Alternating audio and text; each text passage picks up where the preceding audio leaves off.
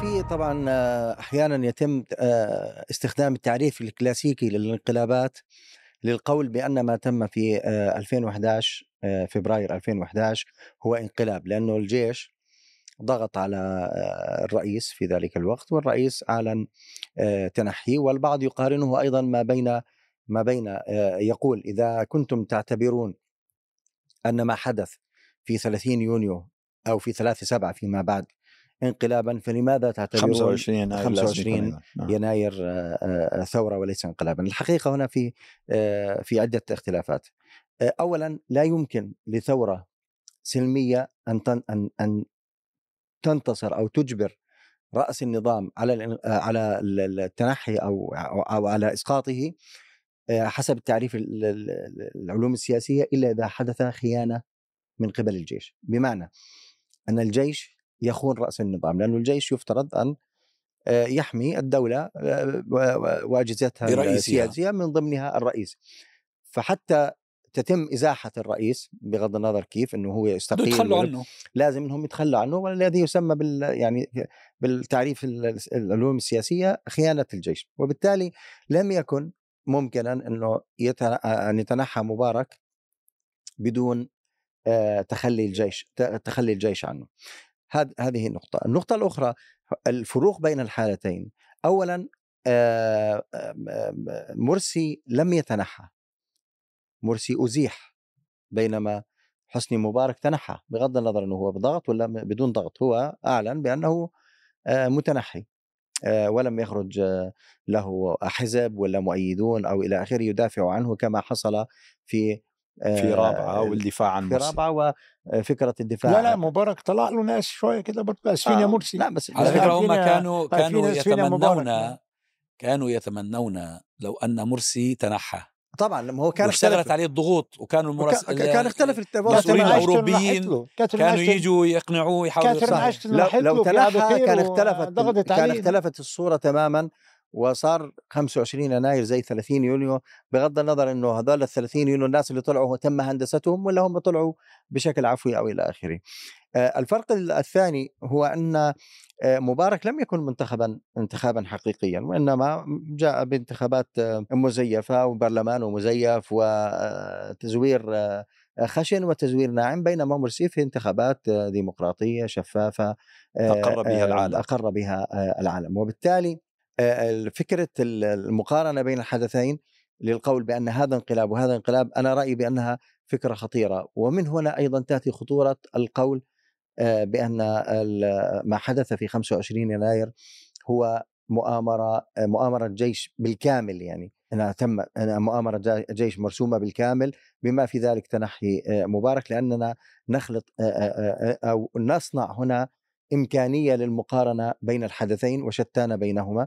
هنا في ثورة شعبية تم استغلالها وتم الضغط على رئيس لم يأتي بالانتخاب الحقيقي وتنحى بينما هنا في مظاهر احتجاج طبعا طبيعية كانت وناس عندهم نقمة على حكم مرسي أو تم التلاعب بهم من خلال الإعلام أو هم كانوا مؤمنين بشكل حقيقي وطبيعي بأنهم ضد هذا ال- الرئيس ومن حقهم إنهم يطلعوا ولكن أيضا معظم هذه الحالة تمت هندستها من دول إقليمية ومن الجيش وبمساعده أو برضا على الأقل آه، قوى آه، دولية. وأيضا الرئيس لم يتنحى ولكنه أجبر على آه، أو أو أزيح يعني. أعتقد اعتقل وازيح طبعا هو من أهم تداعيات آه، 30 يونيو وما جاء من بعدها ووصولا إلى مذبحة رابعة. هو الصدمة التي آه، شعر بها شباب الإخوان. آه، يعني وطبعا كل كلنا صدمنا لكن أتصور إنه الجيل الجديد من شباب الإخوان كان يمني نفسه بأننا وصلنا مرحلة التمكين بأننا سندخل إلى عهد جديد. حرية الشعب يحكم ديمقراطية سميها كما تشيء يعني فلما فجأة يتحول هذا الحلم إلى كابوس لا شك أنه آثاره النفسية مدمرة. وأنا أظن هذا هو الذي وطبعا أعداد المعتقلين الآن في ستين ألف معتقل في السجون. أكثر من 100000 يا دكتور. مئة ألف مئة ألف يعني في مئة ألف عائلة خلينا نقول ستين ألف سبعين ألف عائلة مثلا متضررة من من هذا الأمر. التشرد الذي حدث الناس الذين شردوا الناس الذين سفكت دماؤهم. مطاردة داخلية و... والمش المجتمع المجتمع نفسه المجتمع نفسه زرعت فيه أسافين الكراهية. يعني ناس على ناس. أنا واحد من زملائي يتكلم عن جنازة خالته. قال هي اللي ربتني. يعني من وفاة والدته وهو صغير قال هي اللي ربتني. قال جنازة طالعة بوحدة من القرى أظن بالقيلوبية أو أو وحدة من المحافظات. يقولوا هي طالعة الجنازة وإذ واحد يصيح قال آه، إخوان. أنه إخوان قال آه، أنا أعرف أن الإخوان كانوا يعطوها بالشهر 50 دولار ولا 60 دولار وأنا كنت اوصل أنا كنت أوصل لها. يقول ففجأة انفضت قال بس ظلينا أنا وإخواني اللي شايليها والناس كلها انفضت كل واحد هرب آه، ذهب. هذا هذا الحقيقة من أخطر ما يمكن أن يشن على أي مجتمع. قضية أن الناس تكره الآخر لأنه والله أنت تح... عندك فكرة. كراهيه هو ده ممكن البيت يكونوا مرعوبين. الواحد البيت الواحد يا دكتور الآن بقى فيه انفصام كده. البيت الواحد مش ناس وناس. يعني أنا الفكرة أخ. التي أردت أن أقولها أن هذا أدعى أن يؤثر على صف الجماعة. وهنا جاءت حالة الارتباك حالة ال- آه، الانفصام وال- والآن في شقاق. يعني لكن نسمع أخبار بأنه في تحسن في وضع الجماعة. فما أدري هو- يعني هو- إلى اي هو- مدى. هو اللي حاصل ال- الإخوان الصدمة اللي حصلت ليهم المجازر التي ارتكبت لم يكونوا يتخيلوا بأي شكل من الأشكال إن الجيش المصري يعمل معهم كده. ابدا عند الصغير وعند الكبير. يا راجل قبل الانقلاب بيومين كان في برنامج في التلفزيون وكنت بتكلم فيه عن إن الجيش المصري آه ترك حزب بينه وبين أحد مقرات الأحزاب للحرية والعدالة سبعة كيلو متر يعني ثلاث دقائق بالعربية أو خمس دقائق بالعربية وترك الإخوان في داخل الحزب يذبحوا ذبحا ولم يتدخل. فكنت بشن كلام قوي جدا ضد الجيش. أنا مسؤول المحافظة بتاعتي ربنا يفك أسره. اسمه برضه محمد محمد سويدان. سويدان عنده إعدام. برضه وعنده إعدام. اتصل بيا إيه، في مكالمة عنيفة جدا جدا جدا حسسني فيها إن أنا أخطأت في الجيش وإن السيسي ده بيقعد في أسرة معانا بالليل. وليس لنا سند إلا الجيش وليس ولا ففي صدمة. شوف هذا الشعور بتاع الإخوان وقيادتهم كان إيه؟ وإن وجدوا جثث إخوانهم في الشوارع في ربعة في النهضة في كل المحافظات رحمة الله عليهم جميعا فدي صدمة. الصدمة دي عملت خلل داخل الإيه؟ تماسك ال- ال- البنية بتاعت الجامعة. لكن الإخوان بدأوا بسرعة يستعيدوا نفسهم داخل مصر إلى ال ال إلى مرور السنوات وطول الزمن وكثرة الاعتقالات وكثرة الهجرة أضعفت التنظيم داخل مصر. الأسوأ من كده بقى انتقلت قيادة الإخوان إلى الإيه؟ إلى الخارج. فلما انتقلت بقى قيادة الإخوان إلى الخارج في السودان أو في تركيا اصبنا للأسف بحاجة مهمة جدا الثقة. الثقة في القيادة اللي خلتنا وإحنا في الخارج مستمرين على هذه الثقة وهي بتاخدنا إلى طريق شوية غير صحيح. شوية غير آه، مناسب للمرحلة دي. كان لازم يتم اتخاذ خطوات قوية في مواجهة ال ال السيسي ونظامه والانقلاب العسكري بشكل مختلف. طبعا ديت الشباب لم يرضى عنه وعنده حق لأن الشباب دمه حر ثوري صاحبه انقتل أبوه مات الجامعة بتاعته فصل منها فبدأ إيه ينقم على الإيه الجامعة. الآن أنا أظن بعد عشر سنوات ومن الانقلاب العسكري إن بدأ شكل الجماعه يتماسك بشكل آخر.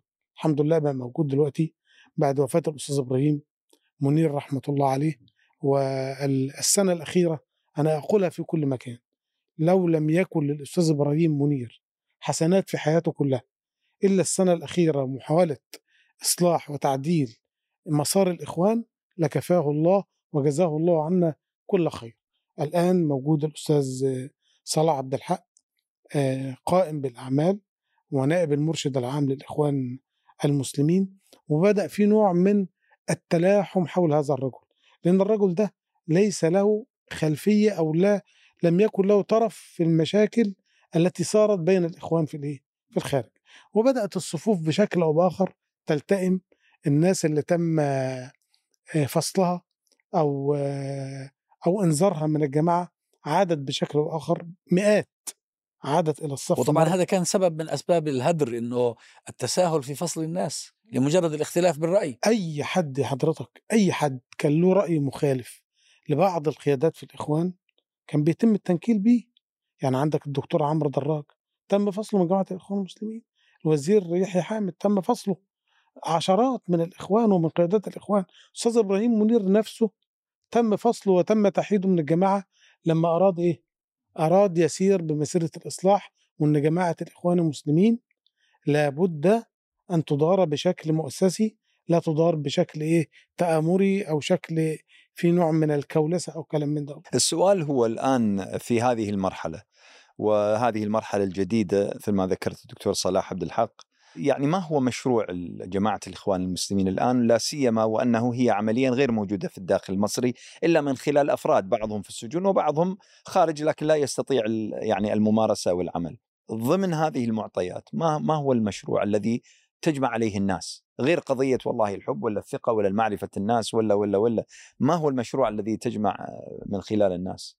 طيب خلينا الأول نقول إن إن كل محنة مرت على إخوان المسلمين إذا كانت محنة 49 54 65 81 ثم 2013 هذه محن في قطار الإخوان المسلمين منذ 28 حتى الآن.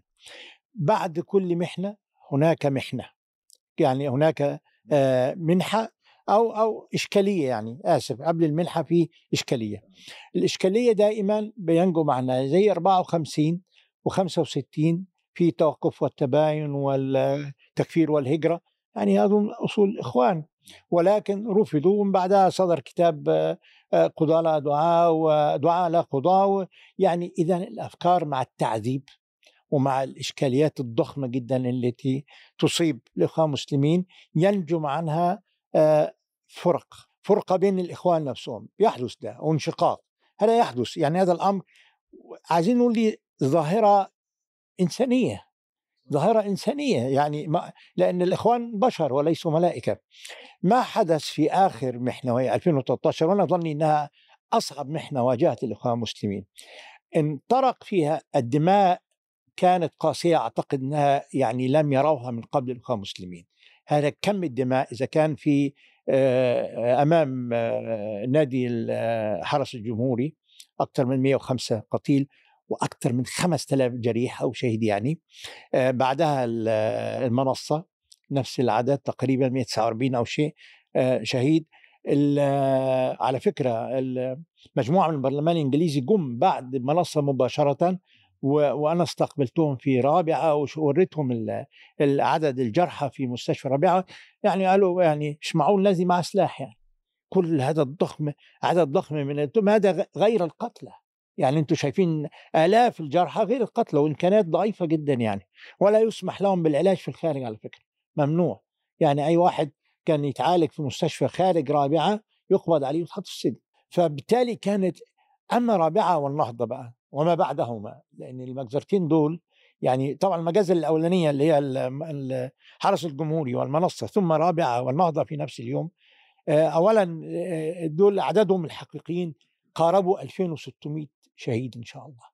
الأرقام اللي صدرت دي وأنا كنت موجود هناك وإخواننا مشوني لا أدري السبب لكن مشوني الساعة 2 صباحا ورجعت تاني رحت بقى الإيمان بعدها يوم الخميس مسجد الإيمان الذي نقل إليه بعض الجثامين ورحت رابعه قبل الإيمان. والله والله لغاية تاني يوم كنت أشتم رائحة الجثث المحروقة. يعني يعني تاني يوم وما زالت رائحة الجثث المحروقة ت- يعني تذكم الأنوف على على على كل ساحة منطقة رابعه شيء غير عادي. والمسجد محترق. يعني الحقيقة أمور لا يفعلها بشر في بشر مش يعني جيش في شعبه. فبالتالي هذه المناظر قاسية. أي إنسان عاش هذه المظاهر. يعني أنا يعني ما ما- حاولت مع الإخوة اللي كنت وياهم اللي أجبرونا إن إحنا نمشي. أروح ساعة ما عرفت إن في تدخل منعوني. لا هتقبض عليك من الباب. وأنا كنت كثير ظهور الإعلام وقتها وقت رابعة. فقالوا لي أنت هت- هتتاخد قبل ما هتوصل. فبالتالي خليك محبوس هنا. نشوف الأمور هتمشي لايه طبعا شيء مزعج يعني اللي كان على الشاشات وقتها طبعا غير الحقيقة. ربى هذا عند الشباب لأن أنت مش قادر تدافع. ترى هذه ال- ال- الدماء ومش قادر تعمل شيء. بالتالي حصل فرقة بقى بين الإخوان. ان إن السلمية دي اللي قالها آه، فضيلة المرشد آه، فرك الله اسمه الدكتور بديع سلميتنا أقوى من الرصاص. الرصاص. لك هذه أكذوبة ما تدفعش بشيء. فبالتالي كانت الفرقة هنا. من آه، لا يؤمن بالسلمية ومن لا يؤمن بالسلمية. حصلت هذه أول فرقة. أنا بتكلم على داخل مصر مع إنه هذا وهم الحقيقة لأنه غير السلمية لم يكن خيارا. يعني ماذا بإمكانك أن تفعل أمام جيش مدجج لما بالسلاح؟ تقول الكلام ده وأنت قاعد في مكان آمن سالم غير لما ترى الدماء وترى الجثث اتشالت باللوادر ووضعت في في في شاحنات ولا ندري أين ذهبت هذه الجثث حتى الآن. مش بالبشر شالوها. أيوه الذين الذين لا يرون السلمية ماذا كان خيارهم؟ نعم انقسموا بقى انقسم. وهم يعني هو يوهم يوهم شوف، نفسه اولا يفعل اولا. كان في اتحاد على فكرة موجود في رابعه العدوية من الإخوان والسلفيين والجمعية والجماعة الإسلامية والشيوعيين والأقباط حتى أقباط ضد الانقلاب كانوا موجودين معنا في رابعة. رابعة كانت تلم يعني كل الأطياف على فكرة كل الأطياف كانوا موجودين في رابعة. وإحنا وصلنا في يوم من الأيام يعني أنا عديتهم كده كمهندس يعني بالمساحات تعدينا في يوم من الأيام مليون ونص ودرجة الحرارة 46 درجة مئوية في رمضان والناس صايمة. مين يقدر يجمع؟ وال وال والنساء كان في منتهى الاحترام والله أنا التقيت بصحفية يعني خارج رابعة قالت لي أنا باجي عندكم رابعة على فكرة وهي متبرجة قالت لي أنا في رابعة كانت بتزور بقى الناس اللي اللي, اللي كانوا مناهضين يعني آه، في إذا كان تمرد ولا غيره كانت بتروح تعمل معاهم يعني لقاءات. فقالت لي أنا في رابعة بحس إن أنا ملكة. استغربت حتى لما تقول لي كنت قلت اشمعنى يعني؟ قالت لي رابعة احترام غير عادي من كل الناس وأنا متبرجة لما كل الناس كانت بتحترمني وما فيش حد يمسني لما أروح كده عن تمرد يعني تحرش وقلة أدب يعني الناس غير عادية رغم إن أنا بقول لحضرتك إن كل الأطياف كانت في رابعة كل الأطياف المصريين حتى النصارى يعني. المهم إن إن هذه الدماء كان لها رد فعل. إذا كان في النهضة أو إذا كان في في رابعة أو غيرها. فصار حالة من نعم الإحباط. حصل إحباط هو بس أستاذ محمد ال- الإحباط اللي حصل ده أو ال- الخلاف الإخوان في مصر لم يتوجهوا أي توجه داخل مصر إلا ب- بشورى عام وبأغلبية. نعم لكن في ولم حتى التوجه اللي هو غير السلمية كان إيه غير السلمية؟ نعم لا هو كان لا استخدام في؟ بعض الشباب لم يكن استخدام يا السلاح. أستاذ ياسر في بعض بس عملية تعويق للدولة. نعم نعم. تعويق لا اقامه في بعض ال- الوزارات ال- أغلاق بعض الطرق. حصل كده بس تجمع هذا اللي حصل. تجمع لكن تجمع أنس ما بين أنس بيسأل الإخوان حضرتك. وغير الإخوان. أستاذ أنس بيسأل سؤال مه- مهم جدا قبل ما الحلقة تخلص. ما هو المشروع السياسي للإخوان أكمل عشان أوصل؟ لهذا المشروع عشان الوقت. ما يروحش ويضلم علينا. أكمل عشان أوصل لهذا المشروع. بالتالي كمان حصل يعني في النهاية إلى خلافات ما بين القيادات نفسها. وللأسف الشديد حصل تدليس وكذب من بعض القيادات على القيادات الكبرى. وهذا التدليس أدى إلى انشقاق أكبر و- وخصام أكثر. زي ما تفضل الأستاذ ياسر وقال النتيجة للمعلومات الكاذبة اللي كان بيقولها أحد الناس لا داعي لذكر أسمائهم إنه ينقل إن القيادة في مصر على أساس إن القيادة في مصر هي اللي بتأمر وتسير الأمور داخل وخارج مصر. فبالتالي كانت يعني تصل المعلومات بطريقة كاذبة إلى إلى القيادة وبالتالي يؤخذ ال- السبيل يعني لا الجماعة دول دول تبع دول يبقى إذا نفصلهم. و و وكان الأستاذ إبراهيم رحمة الله عليه يعني آه، تارك مساحة من خاصة اللي خارج يعني بريطانيا لهذا ال- الشخص الذي كان يوصل إليه المعلومات بشكل غير صادق آه، وبالتالي أخذ قرارات ضد إخوة كثيرين زي ما تفضل أستاذ ياسر وقال لهم وقال اسمائهم فصلوا وهم لا يستحقون ذلك. يعني هذا الفصل الحقيقة اللي كان له رد فعل سيء. ال- المشكلة الكبرى إن كثير من الشباب خاصة الموجودين في تركيا وقطر عزفوا تماما عن الجماعة. لما لقوا هذه الفوضى وهذا الوضع الخرب وهذا الفصل التعسفي يعني بلا سبب حقيقي فبالتالي عزفوا عن الإخوان. بل حصل كره للجماعة كمان حتى أن أتى الوقت المناسب أو بالتحديد عندما اعتقل الدكتور محمود عزت تبينت الأمور وان الدكتور محمود عزت نفسه يعني فك الله كربه وإخوانه يعني لم يصدر هذه الأوامر وهذه المعلومات كانت غير صادقة تماما فتبينت الأمور. هنا تحول الأستاذ إبراهيم رحمة الله عليه إلى أخذ المسار الحقيقي أو تصحيح المسار للجماعة. طبعا هنا حصل نوع من ال ال ال الانشقاق بقى. لا ده إحنا أنتم وبعدين لما ابتدى الأستاذ إبراهيم ياخذ هذه القرارات تم فصله على الملأ. طبعا كان شيك هي أمر آه، سيء جدا. لكن على فكرة هذا الموضوع حصل قبل كده في 54 يعني تكررت وكأن انقلاب دستوري. نعم نعم حصل. ف... ف... لكن آه، الحمد لله جاء متاخرا أفضل من الا يأتي. و... وابتدت مسيرة تصحيح الاخوان المسلمين. المشروع بقى الذي آه، تسأل عنه دكتور الآن الإخوان المسلمين مشروعهم الأساسي هو لا لحمة جماعة الإخوان في الداخل وفي الخارج. هذا الانقسام الحادث في الخارج حدث في الداخل والداخل سيء بنفس مقدار الخارج من ناحية الانفصال فتجميع لقمة لحم لحمة هذه ال- ال- الجماعة في الداخل إخوان مسلمين هم تنظيم أقوى تنظيم عالمي موجود في في العالم. بما إن لا شك فيه هذه إحصائية عالمية. ال- آه، يكمنوا كما حدث في فترة آه، عبد الناصر من 65 حتى 71 72 لما جاء آه، أنور السادات وفوجئ العالم بأن الإخوان خرجوا من قبقب زي ما بيقولوا من قمقم وخرجوا وكانوا نشيطين جدا رغم ما رأوه من عذاب وقهر في السجون وتعذيب وغيره خرجوا وابتدوا مسيرة سريعة جدا جدا وانتشروا طبعا السادات كان يريد ذلك لقاء أقول لأنه. تكمن قوة الإخوان ليس في تنظيمهم وإنما في الفكرة الحقيقيه نعم صحيح هي نعم. الفكرة يجتمع عليها الناس من جديد وت- ويحصل والتف- انبعاث والتف حوله. نعم. وبالتالي انتشروا وكان انتشارهم أكبر هذا ما يحدث الآن هو المحافظة على هذا الكيان ولعن آه، اللحمة مرة أخرى يعني الناس اللي تفرقت خاصة في الداخل الآن الحمد لله رب العالمين بعض الأمور ما هدأت لكن طبعا ما زال ما زال في في مجموعة منشقة. يعني هم يقولون نحن الجماعة ونحن نقول نحن الجماعة لكن ما قيل من خلال السجون المصرية ونقل عن طريق المحامين من الدكتور بديع والمهندس خيرت الشاطر فك الله كربهم وغيرهم أن آه، أنهم مع ما قرره الاستاذ إبراهيم منير من آه، يعني آه، ال- الهيئة الجديدة والمكتب الجديد الذي منح بالتصويت للدكتور صلاح وهذا ما تم الدكتور صلاح عبد الحق وهذا هذه المسيرة التي- طبعا الشق الآخر يرفض. ال- ال- المشروع زي ما قلت لحضرتك هو الثبات الآن. زائد نحن نعمل في عدة مجالات. المجال الحقوقي نحن نعمل عليه المجال ال- القانوني نحن نعمل عليه من خلال محكمة حقوق الإنسان الموجودة في التابعة لمنظمة الدول الأفريقية. وهناك العديد من القضايا هناك قضايا مرفوعة أمام العديد من المحاكم. دولية كل هذه الأمور لضغط وعلى فكرة إحنا واخدين حكم من المحكمة البريطانية العليا بإسقاط حصانة الأفراد الحكومة المصرية. أخذناها سنة 2016 2000 آخر 2015 و- وهذا ساري. هذا الحكم ساري ولم يتمكنوا من الاستئناف عليه والحمد لله. ال- وبالتالي وتسعى ك- العديد من الإخوة في العديد من الدول زي هولندا وفرنسا وكندا الحصول على حكم مماثل. وهذا جيد.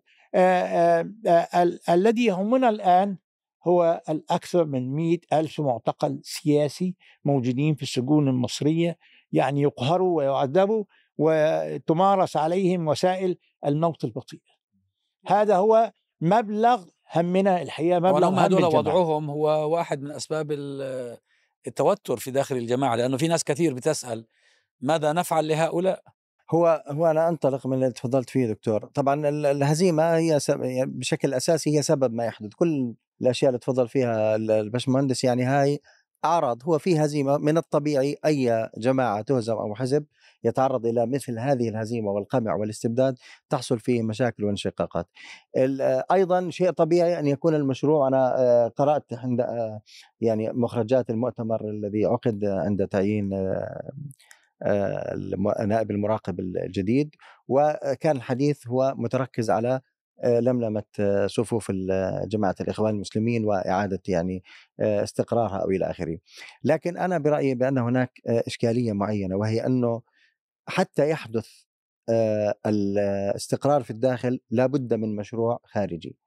آه، آه، أنا أعلم بأنه أي قيادة لأي حزب أو جماعة في مثل هذا الوضع تكون منكبة على آه، حل الصفوف الداخلية. وإعادة ولكن كما يحدث في الدول عندما يكون هناك إشكالية داخلية ربما يكون من أهم الحلول هو آه، إدارة الصراع الخارجي.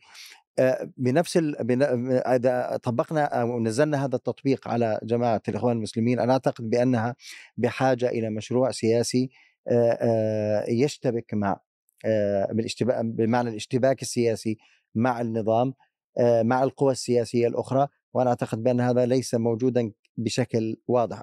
يعني أتابع المبادرات الموجودة والتفاهمات واللقاءات والى آخره ولكن أعتقد بأنه لا يزال لا تزال الجماعة بحاجة للاشتباك أكثر في المجال السياسي. مع النظام نعم الاشتباك مع مع الأطراف السياسيه مع الأطراف المؤثرة السياسية في مصر. كلها المؤثرة بما فيها النظام ولو أخذنا اللي تفضلت فيه اللي هو موضوع المعتقلين ربما تكون هذه القضية هي العنوان الرئيسي للاشتباك السياسي الذي تحتاجه الجماعة. بالرغم من وجود بعض المبادرات أعتقد لا لا يوجد حالة عامة للتأثير في في في هذا المجال. لا يوجد عملية ضغط سياسي على مستوى العالم على الأقل غير غير غير موجودة اعلاميا يعني لو موجودة هي ولم تظهر اعلاميا فهذا يعني إنه في مشكلة في في الإعلام. إذا تم التع... إذا تم التعامل مع هذه القضية كمشروع سياسي وليس فقط حقوقي وقانوني للجماعة أعتقد بأنها ستحقق إنجازات حتى في الداخل. يعني بمعنى على صعيد صفوف الجماعة لأنه الناس بصيروا يشعروا بأنه هذه الجماعة لها مشروع ولها فكرة ولها برنامج.